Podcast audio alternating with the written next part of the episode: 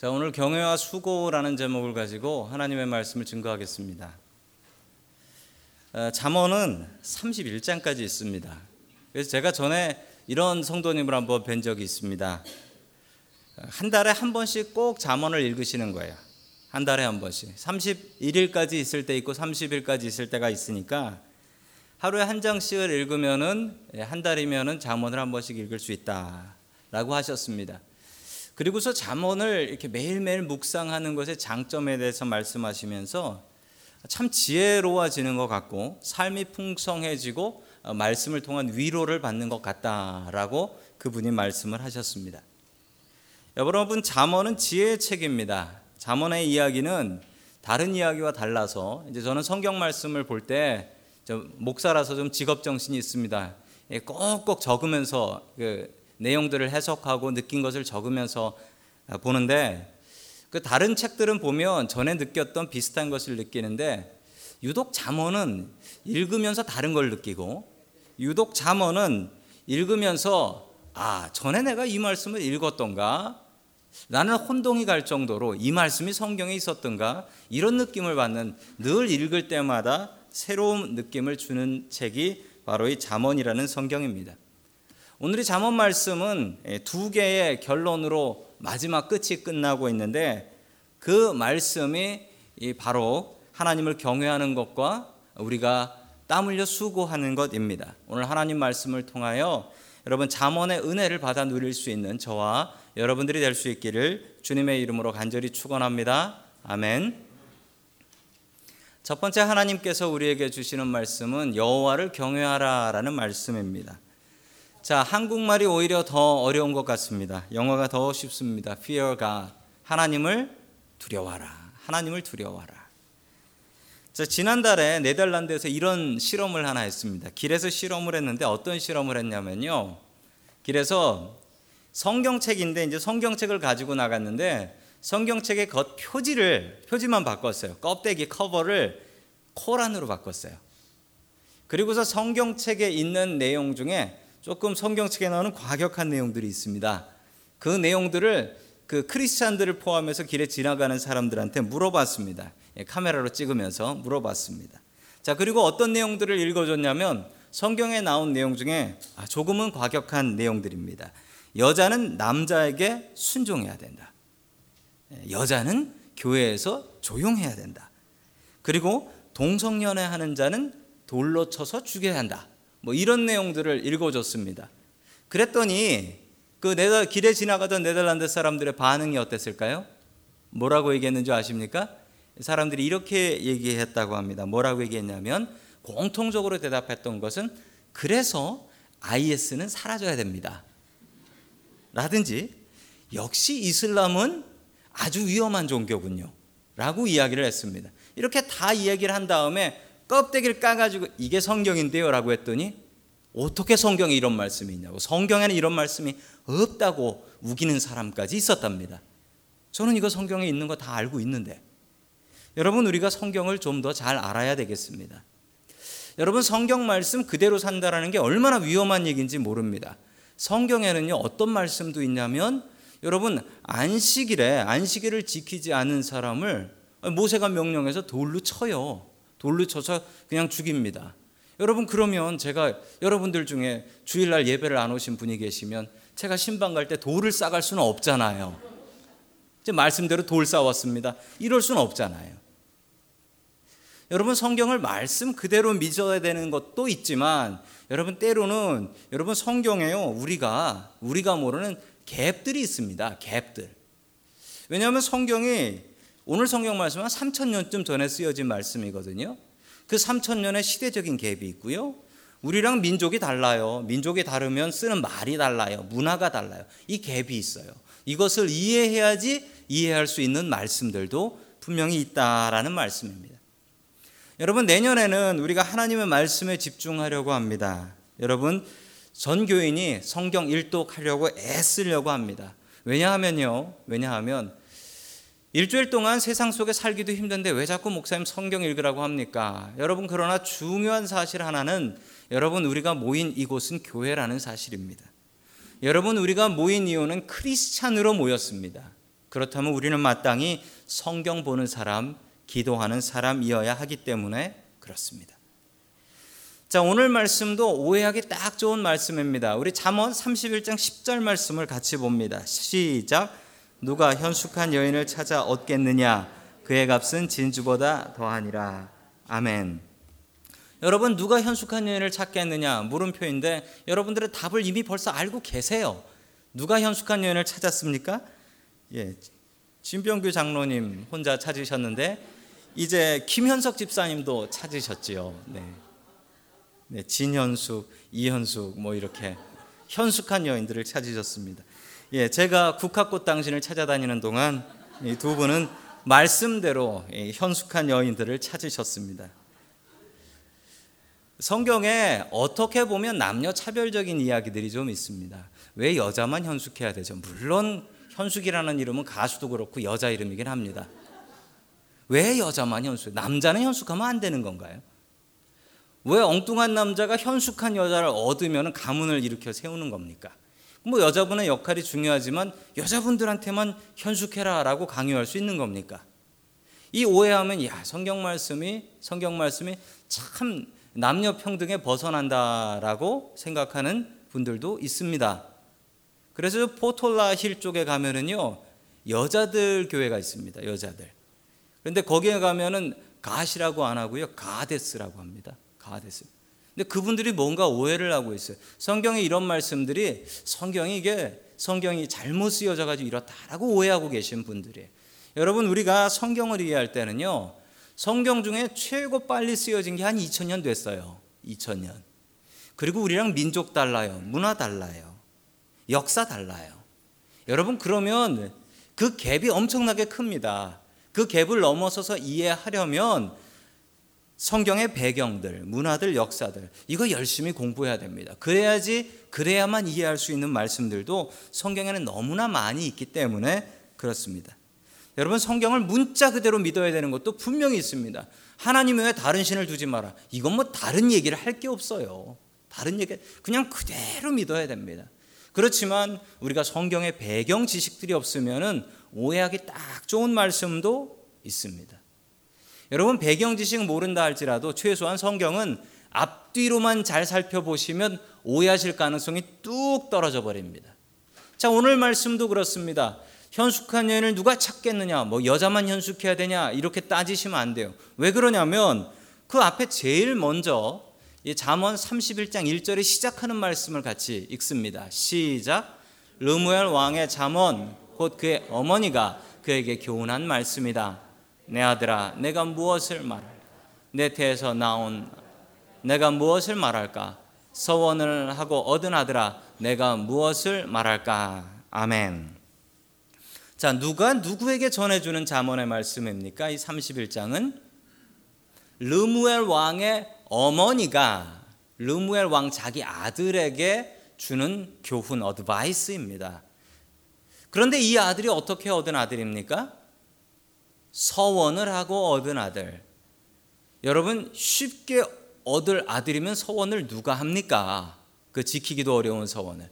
쉽게 얻지 못했기 때문에 서원을 하고 얻은 것이지요.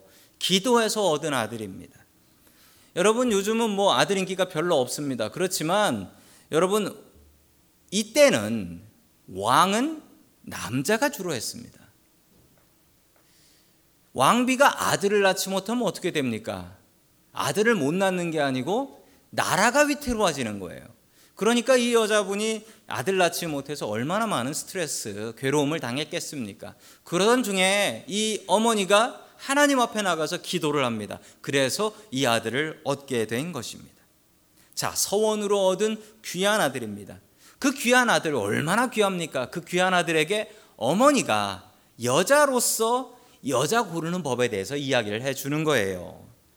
여자가 여자들을 더 잘 본다고 하지요? 자, 그래서 어떤 여자가 중요하냐? 물론 여러분 남자들은 공통적으로 좋아하는 여자가 있습니다. 예쁜 여자를 좋아합니다. 그건 사실입니다. 그런데 여러분 이 여자로서 여자를 보았을 때 한 나라의 왕비로 받을 때 무작정 예쁜 여자를 구할 것이냐? 여러분 그건 아니라는 거죠. 어떤 여자를 구할 것이냐? 자, 여자들이 여자를 볼 줄 안다고 합니다. 그래서 이 어머니가 주는 교훈은 현숙한 여인이 최고다. 현숙한 여인이 최고다. 그래서 여자분들 중에 이 현숙이라는 이름이 많은 것 같습니다. 저희 교회도 두 분이 계시고요. 자, 여러분 왜 그럴까요? 여러분 고운 것도 고운 것도 젊을 때다. 맞는 얘기입니까? 맞는 얘기인 것 같습니다. 나이가 들면 자꾸 자꾸 모든 것이 다 비슷해진다, 평준화된다라고 이야기를 합니다. 그래서 이런 이야기가 있습니다. 40대에는 지식이 평준화된다. 예, 많이 배운 사람이나 덜 배운 사람이나 기억 안 나긴 마찬가지다라는 거. 50대에는 미가 평준화된다. 잘생긴 사람이나 못난 사람이나 나이 들면 다 그렇다. 60대에는 건강이 평준화된대요. 건강한 사람이나 아닌 사람이나 다 고장나서 아프대요. 70대에는 성이 평준화가 된 데서 아내의 옷을 남편이 뺏어서 입을 수 있다는 80대에는 재산이 평준화돼 가지고 누구나 다 돈이 부족하답니다. 90대에는 목숨이 평준화돼서 다 하늘 날아간다는 거죠. 여러분 그러나 나이가 들어도 변치 않는 것 성품입니다. 그 성품 중에 현숙한 여인은 변하지 않는다라고 해요. 여러분 그런데 여기서 현숙한 여인이 뭘까요? 성품일까요? 그렇지 않습니다. 잠언에 나오는 현숙한 여인은 다른 여인입니다. 우리 같이 잠언 31장 30절 마지막에서 두 번째 장인데요. 같이 봅니다. 시작. 고운 것도 아름다운 것도 헛되나 오직 여호와를 경외하는 여자는 칭찬을 받을 것이라. 아멘. 마지막에서 두 번째 절입니다. 자, 이 현숙한 여인이 어떤 여인이라고요? 마음이 어질고 마음이 온유한 그런 여자분이 아니고요. 오직 여호와를 경외하는 여자는 칭찬을 받을 것이다. 즉 이 현숙한 여인은 마지막에 결론으로 설명합니다. 여호와를 경외하는 여인이다. 경외하는 것이 무엇입니까? 두려워하는 것입니다. 외모는 세월이 지나가면 허무하게 무너집니다. 허무하게 무너져요. 제가 저희 교회를 처음 왔을 때가 기억이 납니다. 2005년 10월 마지막 주에 제가 저희 교회 예배를 드리러 처음 왔습니다. 10년이 좀 넘었죠. 제가 저희 교회 처음 왔을 때 가장 놀랐던 것은 저희 교회 교인들의 외모를 보고 놀랐습니다. 아니 어떻게들 저렇게들 잘생기고 미남 미녀신지 제가 그냥 일어나서 나가버릴 뻔했습니다. 여긴 제가 있을 곳이 아니다. 여러분 그러나 외모는 세월 앞에서 무너집니다. 뭐 썩어도 준치라는 말은 있긴 하지만 외모는 세월 앞에서 무너집니다.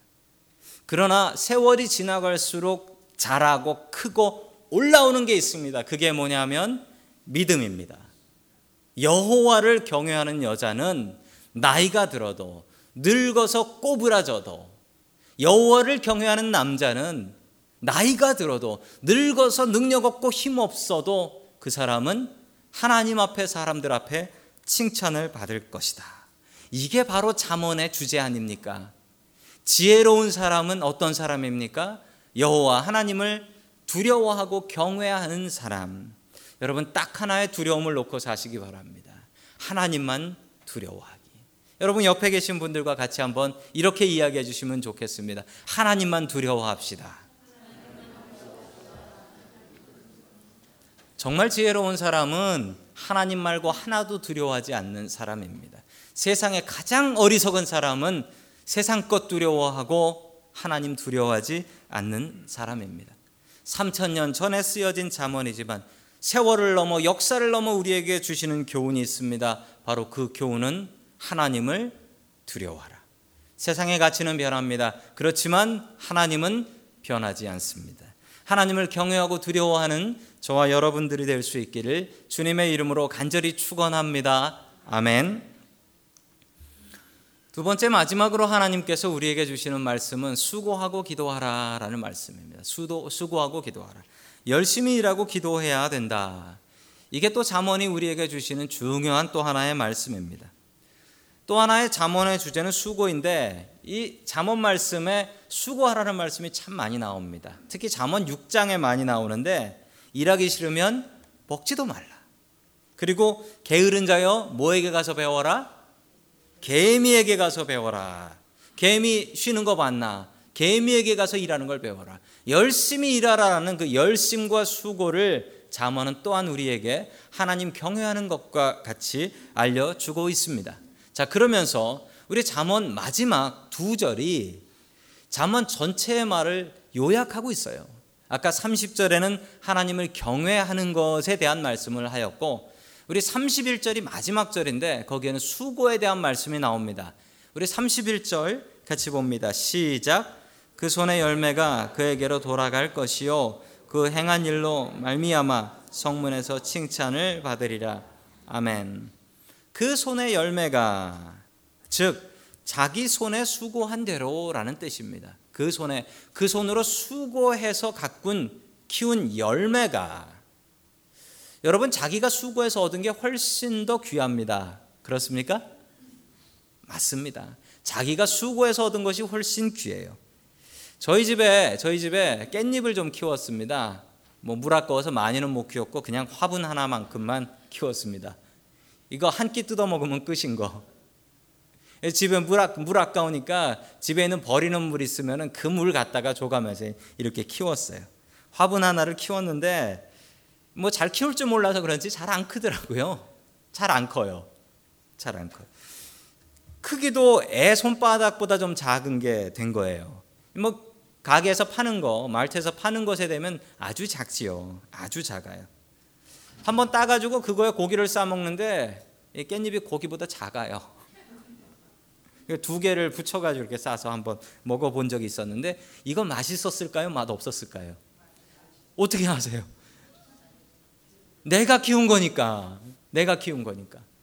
내가 그 한여름에 나가서 물 뿌리고 그 생각이 나가지고 이게 분명히 맞을 것보다 작고 별로 맛. 이거 팔면요 안 팔려요.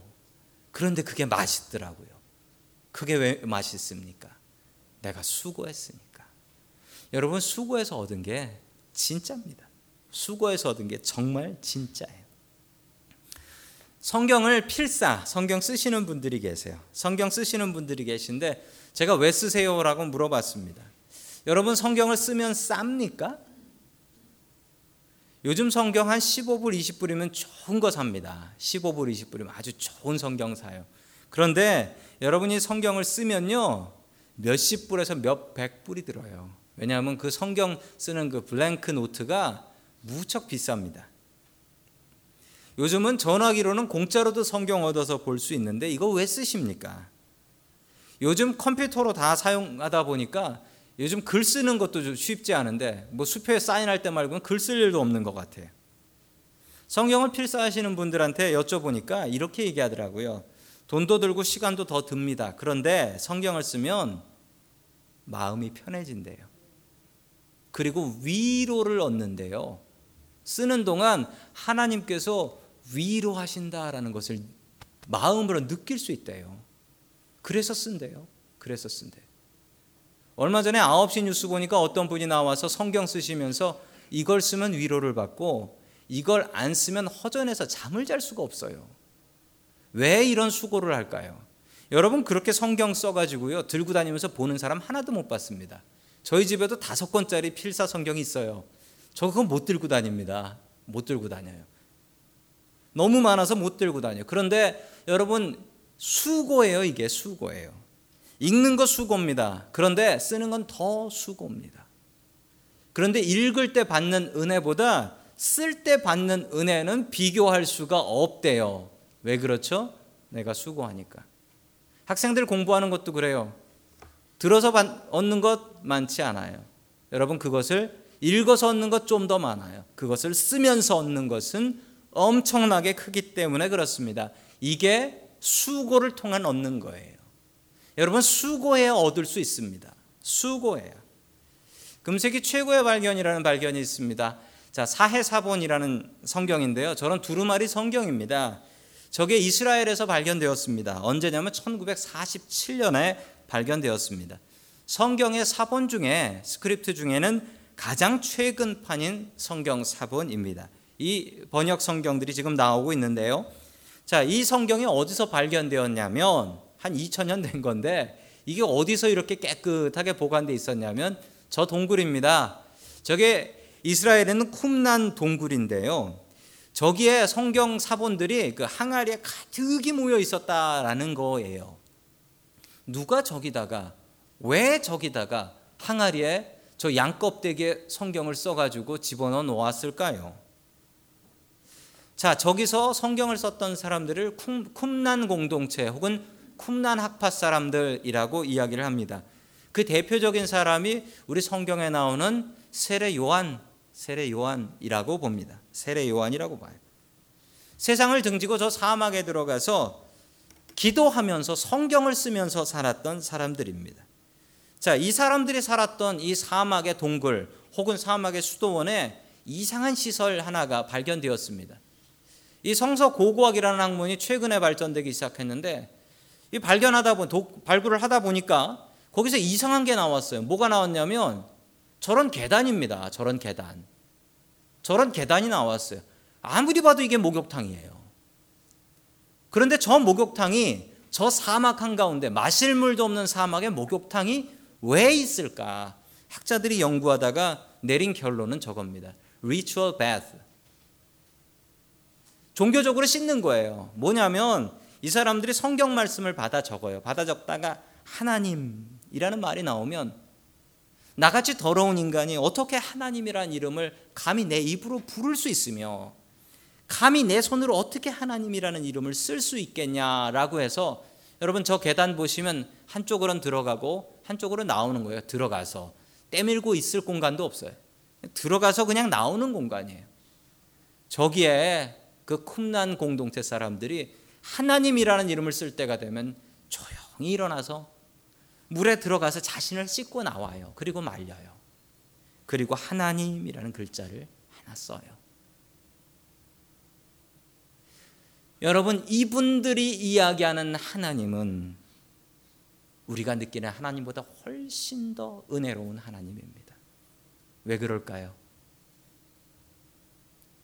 우리가 부르는 하나님이 아니라 저분들의 부르는 하나님의 이름은 내가 몸을 씻고 서야 부를 수 있고 쓸 수 있는 하나님.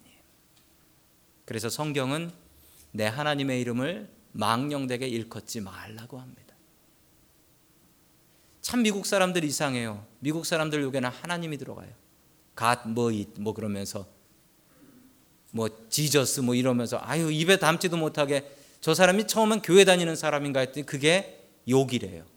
하나님 이름 넣어서 욕을 해요. 여러분 절대로 크리스찬들은 하나님의 이름 넣어서 그렇게 말하지 않습니다. 여러분 이분들이 왜 이렇게 수고했을까요? 여러분 글 쓰던 사람이 저 물에 들어갔다 나오면 몸을 말리면 글을 못 쓰지 않습니까? 마를 때까지. 왜 이런 수고를 할까요? 그 이유는 수고해야 얻을 수 있기 때문에. 저 수고가 없었다면 저분들이 어찌 사막에서 혼자 독신으로 살면서 평생을 살 수 있었단 말입니까? 저렇지 않았다면 세례 요한이 어떻게 하나님 나라를 위해서 자기의 목을 내어놓을 수 있었단 말입니까?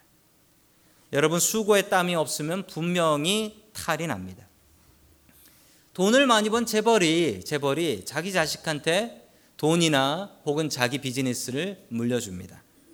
여러분 그러면 꼭 탈이 나요. 왜 탈이 나는 줄 아십니까? 여러분 그 재벌은 초등학교도 못 나오고 공부도 못하고 배운 것도 없이 큰 기업을 이룬 사람이고요. 자기 2세 second generation은 그 돈으로 해외 유학 보내면서 온갖 거 큰 회사 다 공부시키고 그러고 온 2세인데 왜 2세가 회사를 어렵게 하고 말아먹지? 고생 안 해서 그래요. 수고하지 않아서 그래요. 수고하지 않고 얻은 것은 내 것이 아닙니다. 얼마 전 마크 주커버그라는 그 페이스북을 설립하신 분, 그분이 자기 재산의 95% 이상을 그냥 사회에 다 주겠다. 그리고 내가 아이를 낳았지만 이 아이에게는 많이 주지 않겠다. 절대로. 이렇게 선언해 버렸습니다. 애가 미워서 그랬을까요? 그 사람 참 똑똑한 사람입니다.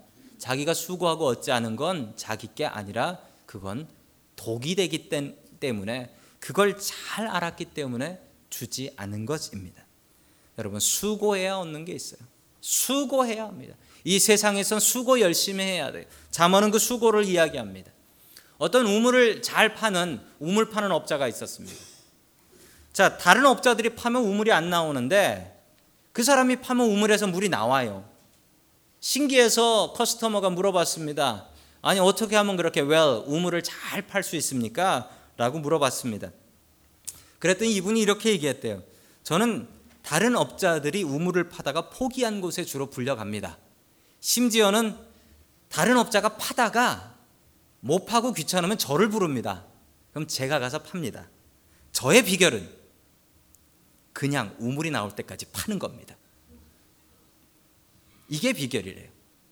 다른 사람들은 파다가 힘들고 파다가 돈 안 될 거 가면 그냥 가버리는데 저는 그냥 가면 지구 끝까지 팝니다. 그럼 물이 나옵니다. 여러분 수고해야 열매가 있습니다. 도중에 포기하면 열매를 얻을 수 없어요. 신앙생활도 수고해야 얻는 게 있습니다. 여러분 편하게 믿는 방법 있냐고요? 죄송합니다. 편하게 믿는 방법은 없습니다. 수고한 만큼 얻습니다. 여러분 저는 이 예배가 무척 소중합니다. 여기 계신 분이 한 분도 은혜를 못 받는다 할지라도 저는 혼자 은혜 받을 수 있습니다. 왜 은혜 받을 수 있는 줄 아십니까? 저는 일주일 동안 왜 사냐고 물으면 저는 이 예배 때문에 산다라고 대답합니다. 저는 이 예배 설교 준비하고 이 예배 찬양 준비하고 기도하고 그러려고 삽니다. 저는 예배 준비하려고 사는 사람입니다. 저는 일주일을 그렇게 살고 솔직히 그렇게 수고를 하니 여러분들은 야 오늘 설교는 정말 별로다라고 할지 몰라도 저에게 별로인 설교는 한 번도 없습니다. 왜냐하면 저는 수고하니까요. 여러분 성가대가 성가대가 금요일 날 비가 오는데 찬양 연습을 했습니다. 교회 와서 찬양 연습 비 많이 왔는데 수고입니다.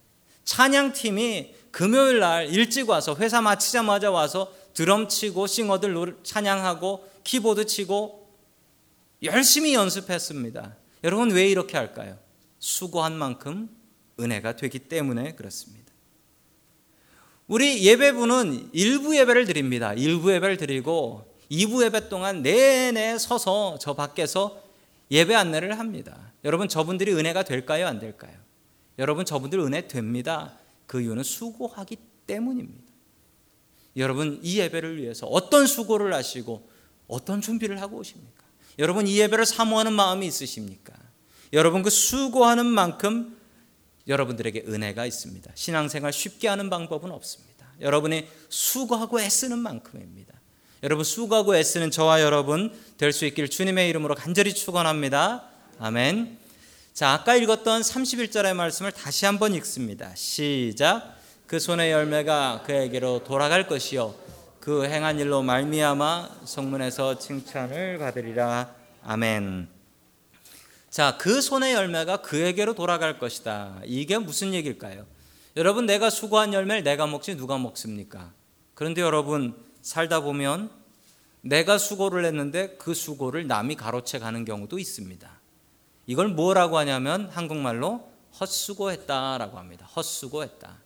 수고를 했는데 그걸 내가 받지 못했다라는 겁니다. 살다 보면 이 헛수고했다라고 할 때가 자주자주 나옵니다. 여러분이 헛수고하지 않으려면 어떻게 해야 되지요? 기도해야 됩니다. 내가 열심히 수고했는데 아무것도 얻지 못했어요. 여러분 이게 헛수고입니다. 헛수고하고 나면 정말 힘 빠지지요. 그런데 여러분 살면 살수록 우리가 할 수 없는 이유 때문에 헛수고하는 경우가 있습니다.